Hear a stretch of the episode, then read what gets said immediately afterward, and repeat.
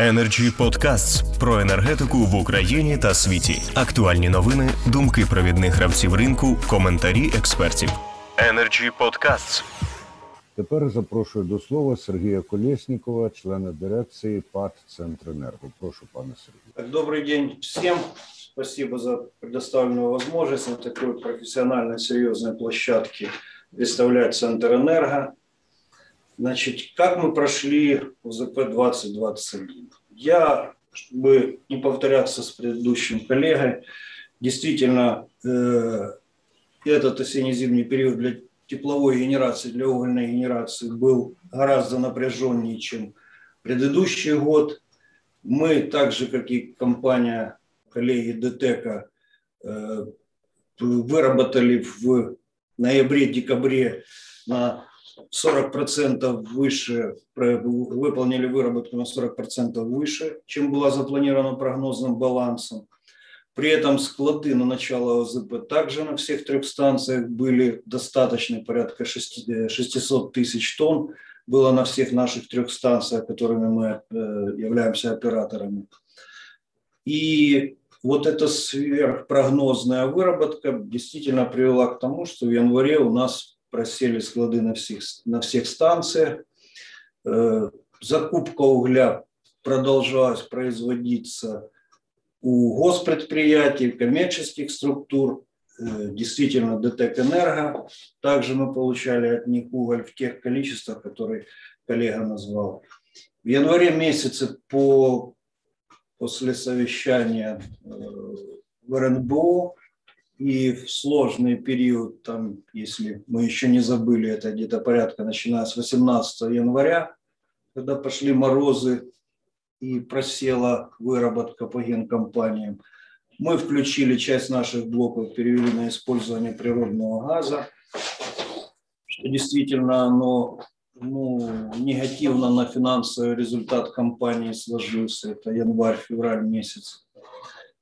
При этом продолжая накапливать склады, на сегодня у нас идет положительная тенденция. Понятно, что уже пошел спад потребления и намного ситуация разрядилась по сравнению с ноябрь-январь.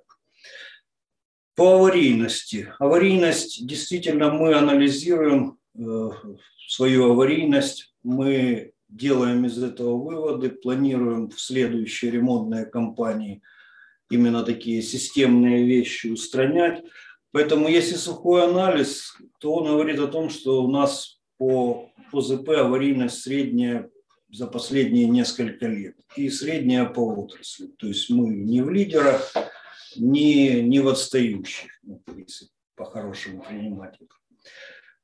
По ремонтной кампании 2020 год мы выполнили запланированные сроки и запланированными объемами выполнили все ремонты всех наших энергоблоков. У нас было 2 капитальных ремонта, 1 средний, остальные блоки полиугольные проходили текущие ремонты. Планы на этот год также есть ремонтная программа, она охватывает все, в том числе антрацитовые блоки. Я напомню, что у нас часть оборудования, это на Змеївській и Трипільській ТЕС, работает на углях, на антрацитах, которые сегодня есть, проблематичная их поставка на станцию. Но тем не менее, у нас и ОЗП, и на следующий, и на этот год мы готовим и ремонтами охватываем все доступные единицы полиуголья. Проблемы те же самые и с балансировкой, с балансирующим рынком и возвратом средств с балансирующего рынка. У нас, естественно, они, наверное, в четверть меньше, чем у ДТЕКа, так как мы компания, грубо говоря, на четверть меньше. Вот.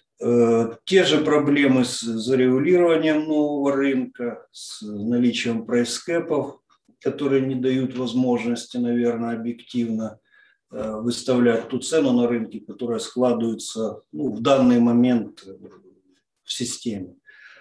Также поддерживаю, что резервные мощности, в том числе газомазутные, ну, если в прошлом рынке, и специалисты это помнят, у нас была плата за рабочую мощность там, по 4 группам, и хотя бы какие-то крохи шли на то, чтобы газомазутные блоки поддерживать в работоспособном состоянии, поддерживать, самое важное, персонал там, то сегодня в рынке такой, так сказать, дополнительной платежа нету, и нужно рассматривать. И НЕК это, насколько мне известно, поддерживает, что это плата за мощность, рынок мощности, наверное, надо ближе подходить к этому вопросу.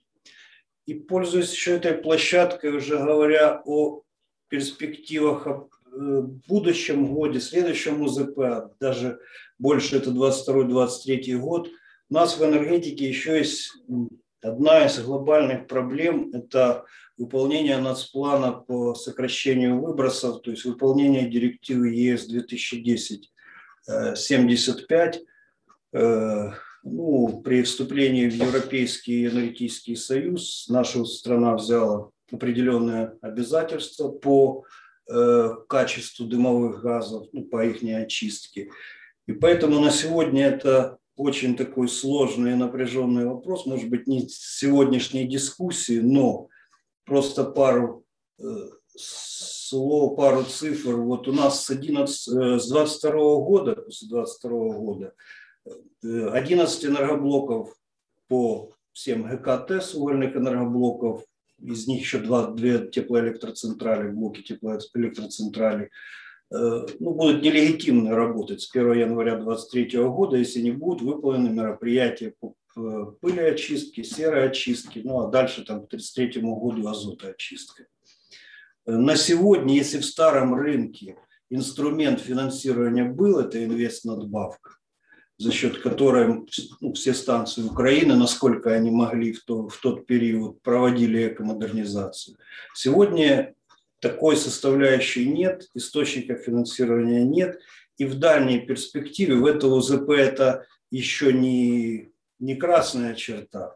Но через год это уже будет очень нагально, и тогда нам всем придется считать, какие же мощности для покрытия вот таких ОЗП ноябрь-февраль 2021. И где их наскрести? Ну, у меня все, если коротко. Спасибо. Energy Club. Пряма комунікація енергії.